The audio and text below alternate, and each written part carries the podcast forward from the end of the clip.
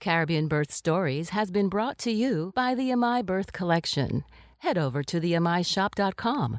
That's the A-M-A-I shop.com for special offers and to learn more about the Amai family.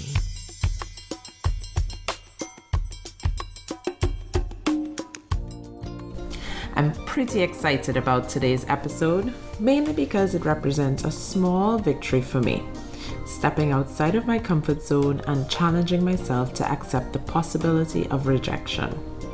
My next guest is the perfect example of what we as Caribbean women can achieve, excelling at a high level not only at home but also abroad.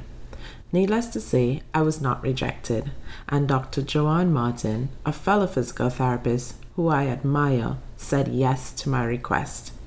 Oh, and I cannot forget to mention that Dr. Martin hails from the land of flying fish, cou-cou, cropover, and megastar Rihanna. Yes, beautiful Barbados. Additionally, this podcast is also about representation. And according to statistics from the United Nations Department of Economic and Social Affairs, as of 2020, there were a total of 9.08 million migrants from the Caribbean living outside their home country, with the United States being the top destination for Caribbean immigrants. Therefore, it would be remiss of me not to highlight someone who represents our Caribbean diaspora. Meet Dr. Joanne Michelle Martin. Enjoy. Welcome, everyone, to another episode of Caribbean Birth Stories. It is my great pleasure to have Dr. Jo- Joanne Martin here with me. Um, so, welcome, Joanne. Thank you. Thank you. How are you? I'm well, thank you. So, we're going to go straight into it. Um, I just want to know, as you know, as a young woman growing up in Barbados, um, what did what were your thoughts on having children? Did you even think about having children when you were younger? Oh yeah, I've always wanted a family. I um I've always wanted a family. I always suspected I was going to have kids at some point. Um so right. it was never it was never an issue of whether or not I was going to mm-hmm. have kids per se. It was just a matter of when. Right. Okay. And did you have like preconceived notions about pregnancy and motherhood versus the reality of what it is right now? Not with regards to pregnancy. I um is interesting because when my mother was pregnant with my sister, my sister is 13 years younger than me. So my mom, um, and my mom had actually just lost a pregnancy the year prior. I was about 11. Right. Um, and then, then she had my sister and she'd had horrible morning sickness, like uh, horrible, like, uh, you know, and she actually, that was a twin pregnancy too. So my sister okay. was, you know, and then she lost the boy. second into third trimester. Um, right. But horrible morning sickness, probably down to like the third trimester. Wow. So that was what I saw. But yes. Mm-hmm. that being said, I'd seen tons of other pregnancies. I competed for Barbados and I had teammates, one of them who happened to be my cousin, and she was still training with the national team up until she was five months pregnant. And that mm. was pretty much par for the course with a lot of the athletes. As long as they felt good, they kept yeah. training. So right. there really wasn't a, oh, well, when you get pregnant, you can't do this and you can't do that because there was a sense of wellness and well being with regards to pregnancy that I saw. Yes. And it wasn't.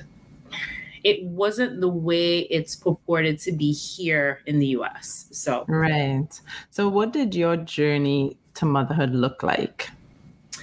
Um, like my mother, I had that horrible morning sickness. So my first pregnancy, right. um, when we found out that I was pregnant, it, it was rough. Oh Lord, it was rough. Um, lots of morning sickness. I, like I said, pretty much threw up from the day we found out we were pregnant till the day we delivered her. Um, oh wow! But I had, but in there, I had coming on to the end, I had spurts of feeling okay.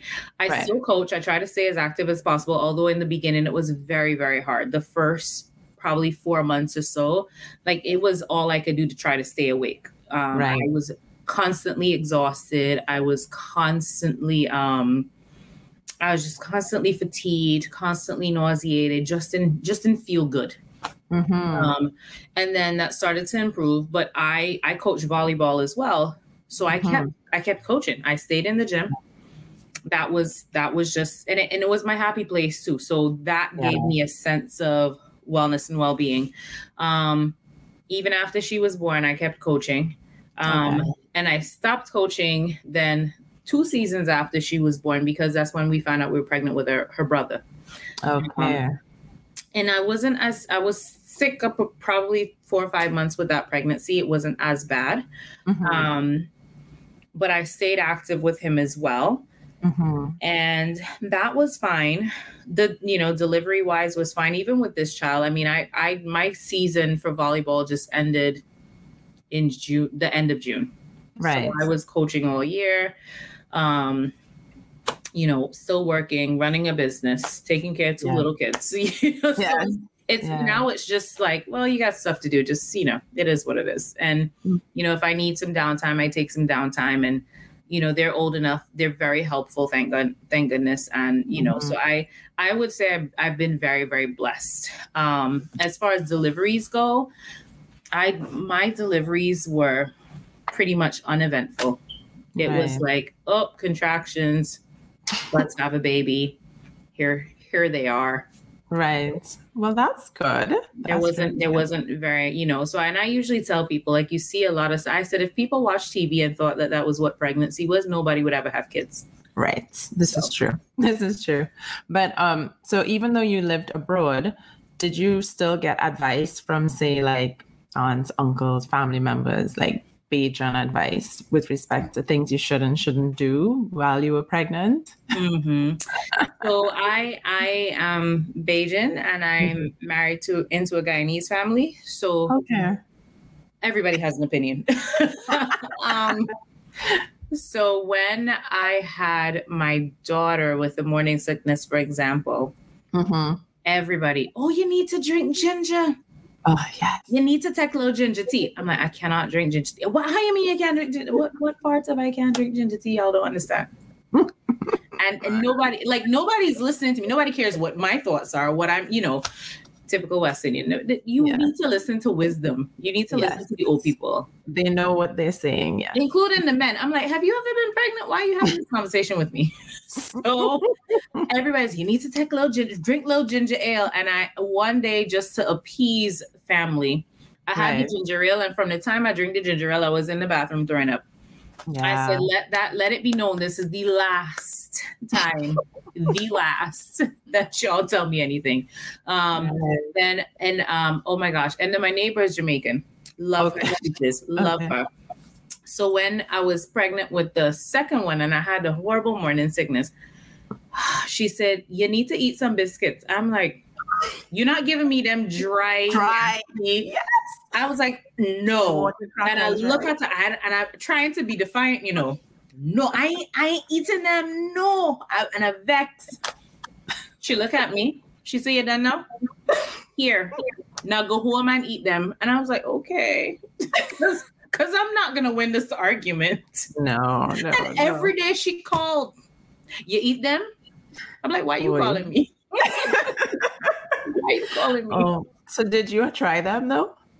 I did. That god awful. God awful. Mhm. Didn't didn't really make much of a difference.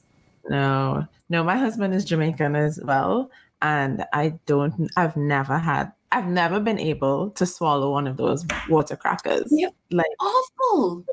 awful. I know my listeners that are Jamaican. No offense, but I just can't.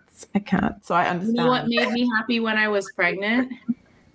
Saltfish and bake and Mhm. callaloo.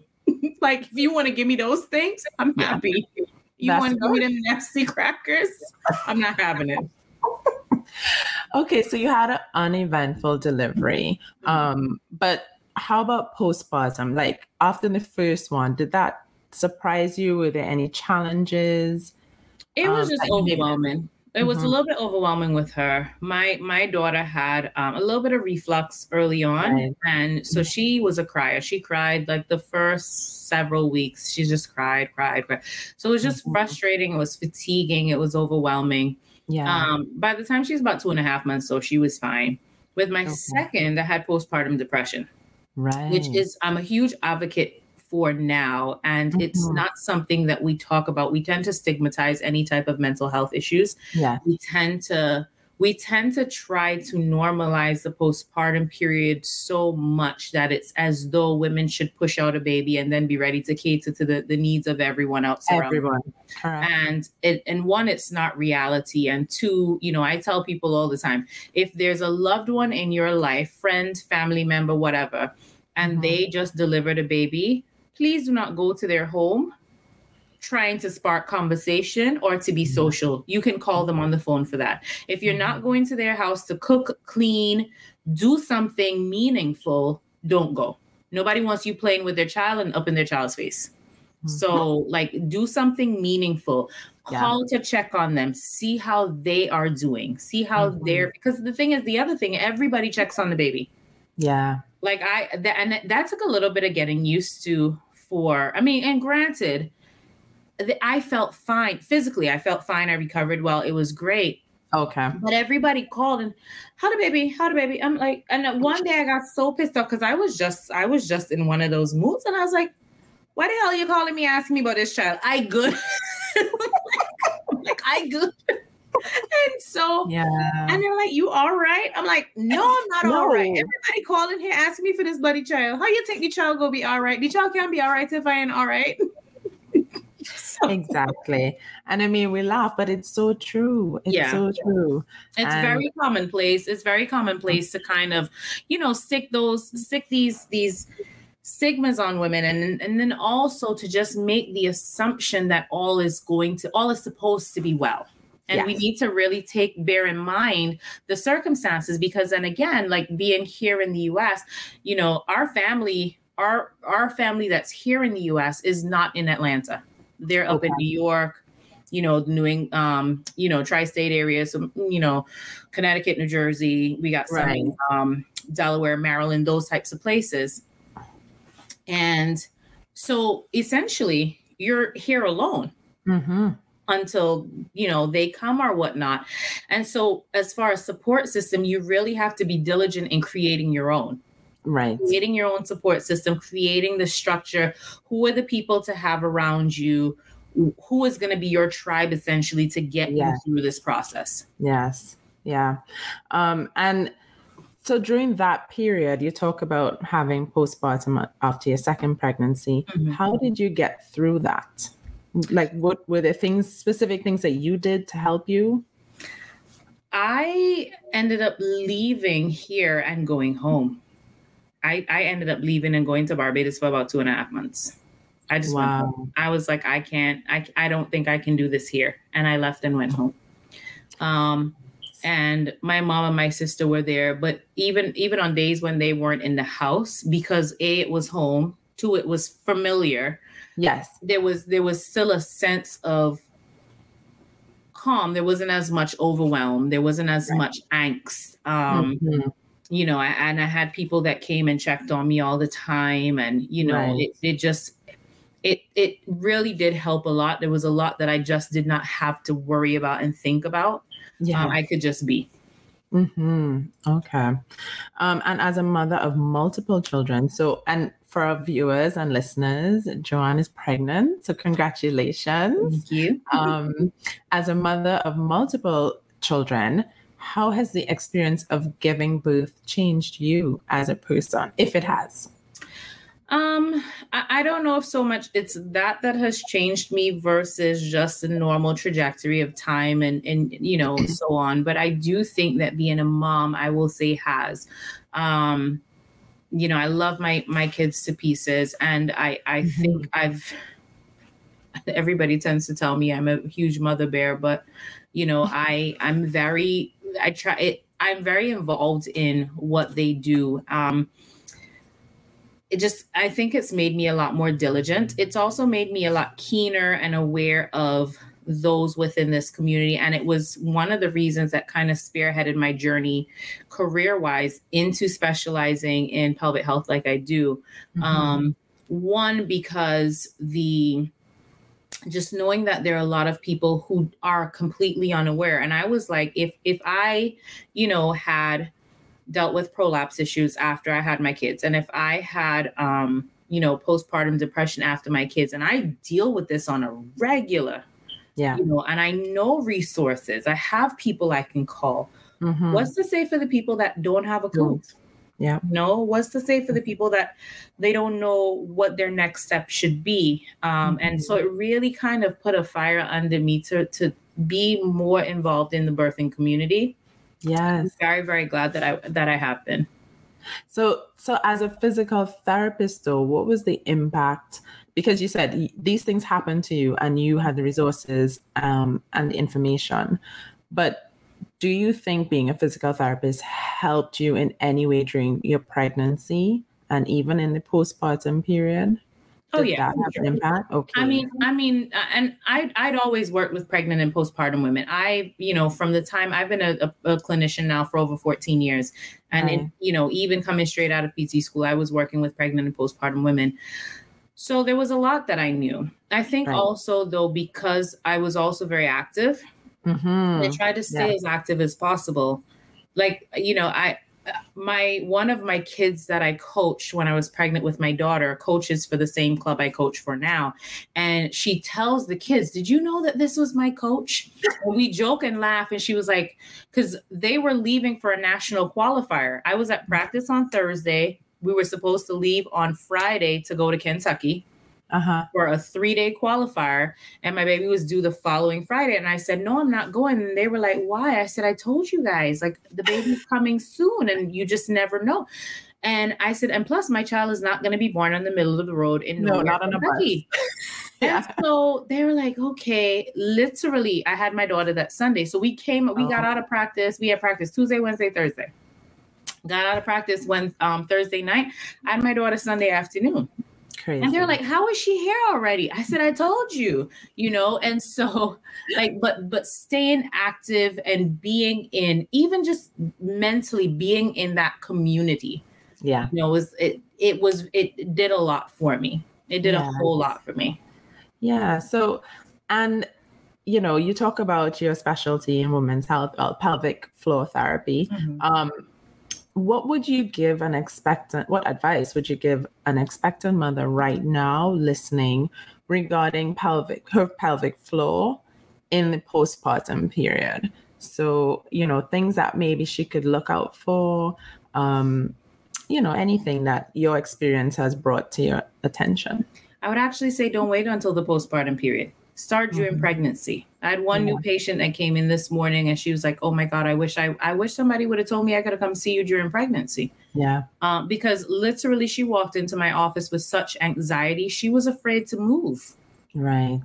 and she started moving and she was like i can do that that's okay i'm like absolutely Yeah. you know Mhm. and so i think even knowing that women can be seen during pregnancy knowing Mhm. that you know you do not have to suffer with pain the entirety of your pregnancy a lot of women Exactly. just think pain is par for It's the course part. Yeah. yeah, Mhm. you know, like I will have back pain, I will have hip pain, everything is supposed to hurt because I'm pregnant. Yeah. That's just what it is. And that's not true. That couldn't be further from the truth. And Mhm. so, you know, helping women to be aware of that. The other thing is um, you know, on uh, once they've had the baby, helping them to be aware of the the people that they need at that time. You need to see a pelvic floor therapist. You need to see a lactation consultant. And I always tell people see the lactation consultant while you're pregnant. Everybody assumes I will see the lactation consultant when I have problems. But if you see the lactation consultant during pregnancy, at least for one consultation, there is so much that can be cleared up and so much information that you can get Yes. that will help you in that postpartum period. I Um, definitely echo that sentiment. Definitely. seeing so seeing a lactation consultant um and then uh, you know in addition to that i usually will tell people i know they're in the caribbean and in other cultures there's this sense of that maternal postpartum confinement period Mhm. you don't do anything you know Yeah. the old people come and they wash you down and they anoint you and they rub you with everything under the sun everything um and they make you tea and you know they Mhm. do all these things and then you nurse the baby and they cook for you and all these things Mhm. but I usually encourage moms to move. Get up, even if all you did was walk around, you know, maybe you walk for five minutes. Yes. Day you walk for 10 minutes. And I'm Mhm. not talking, when I say walk, I'm not talking about a brisk walk. I'm talking Right. about just move, just walking to move, you know, yeah. try to kind of find your stride. Um, just because it's so helpful. It's yeah. helpful because we're starting to realign things. Mm-hmm. We're starting to get muscles moving, ligaments stretching, muscles stretching, things of that sort. We're starting to build up your endurance um, yeah. because oftentimes people don't do anything and they're like, I'm just going to lay here. But when mm-hmm. you're laying down, and literally, I've had people who I have seen, and all they have done for at least two to four weeks after they had a baby is uh, be in bed. Oh, wow. Yeah. Because they were told you can't do anything after pregnancy. Well, yes. that puts you at risk of blood clots. Correct. It puts you at, I mean, you're going to get weaker for every day. There's a saying that we have for every day that you lie in bed, you lose a week's worth of strength, right? You think Correct. of people who yes. go into the hospital when they're ill and they're on bed rest or something like that they're they're consistently losing strength and mm-hmm. that's exactly what's going to happen so you want to start with gentle movement you mm-hmm. know you mm-hmm. want to be upright things may not necessarily feel the greatest but you want to be upright because you want to facilitate that proper posture that proper alignment when you're starting to do this because oh i can't hold up because if i hold up my belly go hurt or if i hold up this will happen then use use the wall go stand and lean mm-hmm. against the wall if you can't stand by yourself use some support um you know but things of that sort um mm-hmm. just really trying and then the biggest thing that i will tell people too is nutrition your nutrition mm-hmm. is key and I yes. tend to be very holistic minded in my practice. Your nutrition is key. Warm foods, whole foods, Right. Like, you know, no, don't, if it comes in a box, you really don't need foods. Yeah. So, like, for all of my West Indian, like, I know we love soup with plenty dumpling and everything in it, but really, we just want the broth to start. And then mm-hmm. you can add on a million and one dumplings. Yes. And all the other things, but just really getting those rich and nourishing foods in your system. Yeah, agreed. That's great advice. And you know, so you, I've been looking at you, I've been following you for a while. So let me just give you a quick history because when I was actually in lockdown in Trinidad mm-hmm. um, during the first COVID um, pandemic lockdown, and I was there for maybe five months and trying to figure out how I was going to practice and not be able to go into a clinic physically. So you were a guest, I believe, on. Um, I can't remember her name, maybe Jessica Reels um IG or something. Mm-hmm. And it mm-hmm. was like maybe three or four of you guys yeah. talking about telehealth, right? And I was like, oh, this is interesting.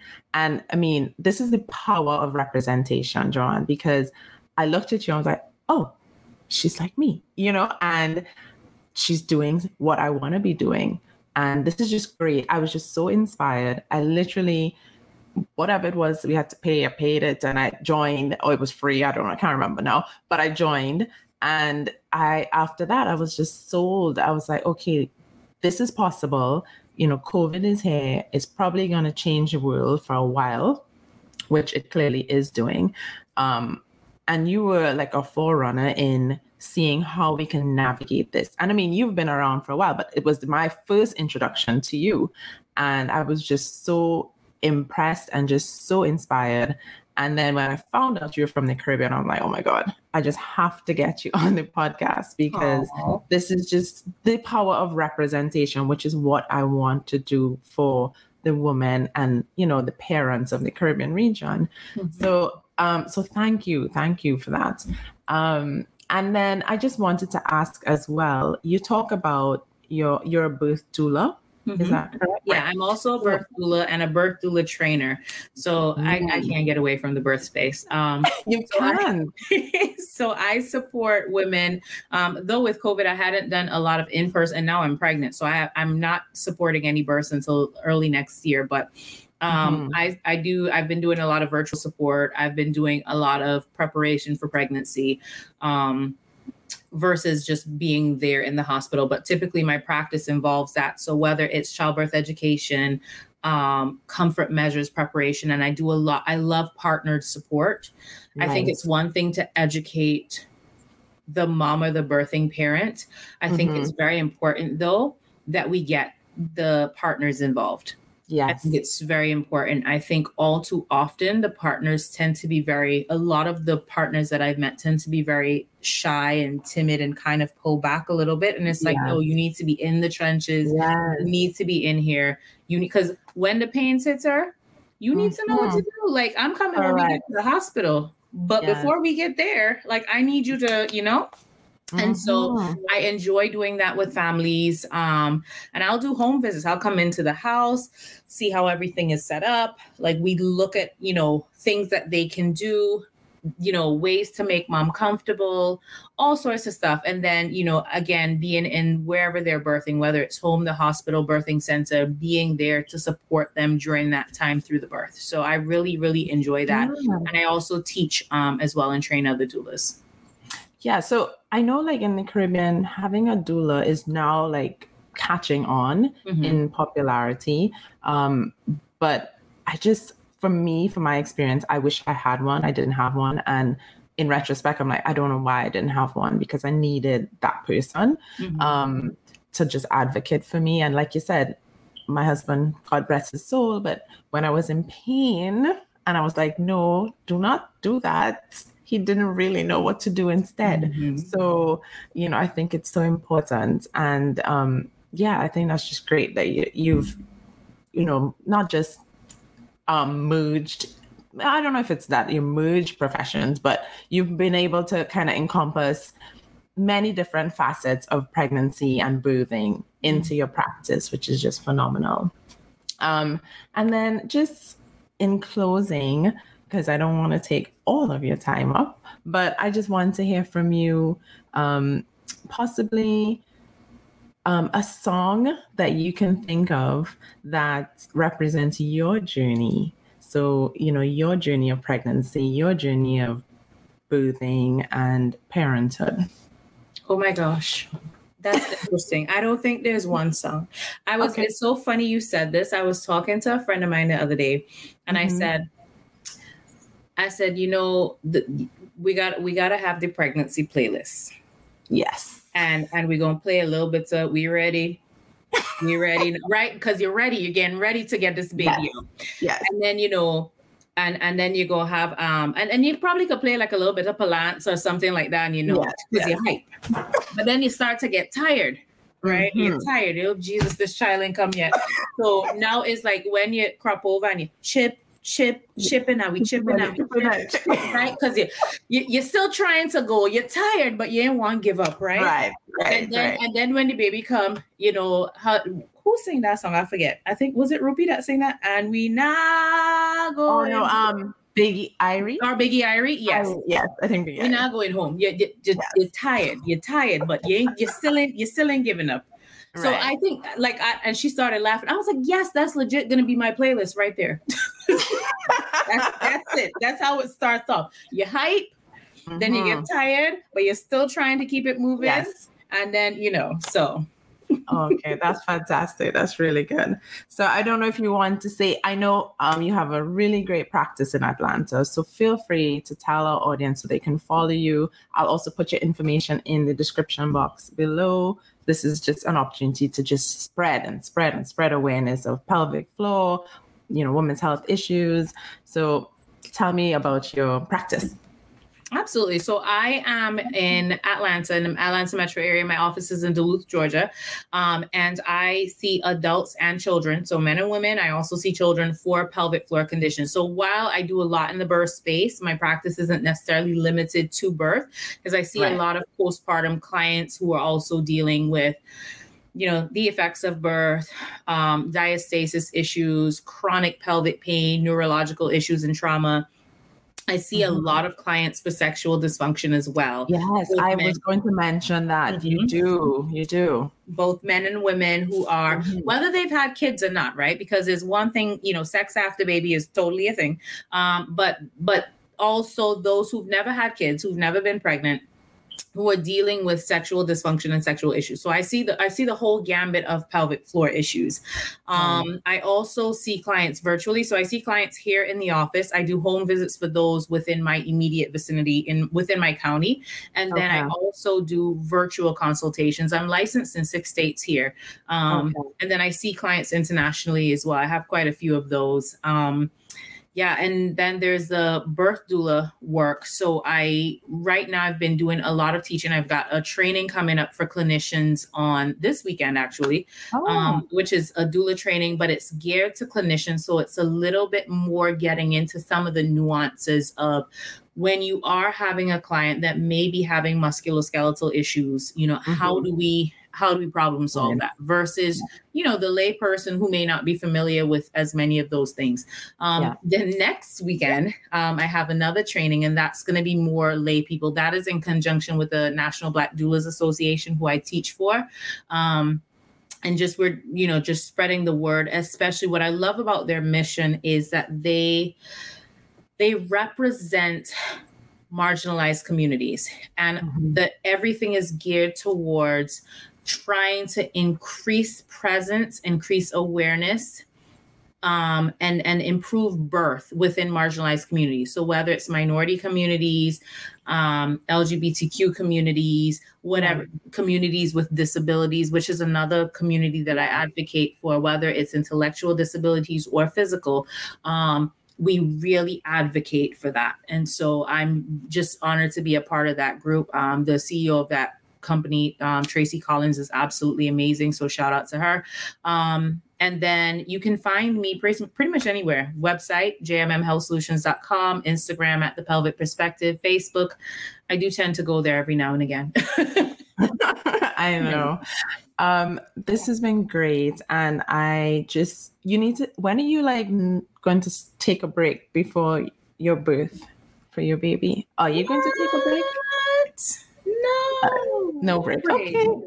Okay, no problem. Listen, I've already told my midwife. I said I might call you to the office. She was like, "You need, you need to stop."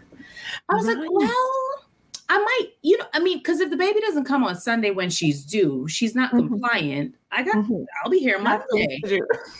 So I mean, I can't I can't hold up life because she just doesn't want to come out. We we got to do. And so wow like, you are a mess. I'm like, I'll call you though. Like, so if I tell you I'm at the office, just don't go to the house. Just come to Listen, but it just goes to show when you're living your purpose and your passion, it doesn't feel like work because I'm pretty like sure work. if it felt like work, you would be like, "Oh, I'm on vacation. I'm going on mm-hmm. maternity leave next month or whatever." No, I, I mean, enjoy it. I'm I'm excited about, and it's so interesting because my husband and I said if we didn't have a baby by 2020, that we would be done, right? We shut down shop. Right.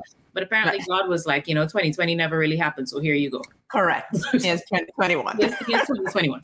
and so, but I'm I'm really excited about this little one. Mm-hmm. and kind of all that she's being born into into and yeah. and just like like listen we got we we got things to do you you yeah. you know she's gonna be you know female i i want and i my daughter now i tell her all the time like i don't i don't i don't feel like i work hard but I mean to I don't I don't feel like I because I love what I do. So I don't right. I don't feel like it's I don't feel like it's like you said, I don't feel like it's work. Mm-hmm. I don't feel mm-hmm. like it's like, oh my God, I gotta go do this again. Uh yes. Like I don't feel that way at all. Uh, mm-hmm. Uh, granted, I created my practice, so that's part of it. But, yeah. but you know, but I want her to see that. And and for me, a mm-hmm. lot of this is legacy building. It's yeah. showing my kids, you know, if there's something you're passionate about, I don't care what it is. Mm-hmm. Go after it. Go yes. after it. Go do it. Put your all into it. Mm-hmm. So what if you mm-hmm. change tomorrow? Worry about tomorrow when tomorrow come. But today, go full force. Yeah. So just just wonderful. All right. Well, I wish you all the best. Um, a safe delivery, healthy baby, and um, I'm sure I'm going to be seeing lots and lots of you because, like I said, I'm an avid follower and um, I'm just really inspired. So thank you for joining and thank agreeing you, to be a part you. of this. All thank right. you so much. You're most welcome. Thank you. Caribbean Birth Stories has been brought to you by the Amai Birth Collection. Head over to theamaishop.com. That's the A M A I shop.com for special offers and to learn more about the Amai family. Thank you for tuning in, and we hope you enjoyed today's episode. We'd be grateful if you could leave a review about what you're loving on this podcast and be sure to tune in every Tuesday for new episodes.